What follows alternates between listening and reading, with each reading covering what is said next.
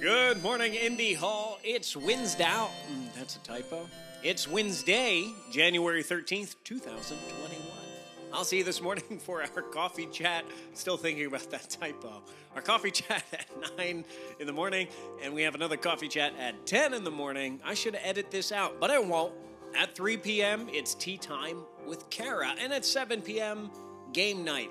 Here's something useful. You know what? Leave a positive comment on social media today. Doesn't matter where, just make it positive. Go off and do good. Uh, let me check my notes. Ah, Okay, here's something a little less useful.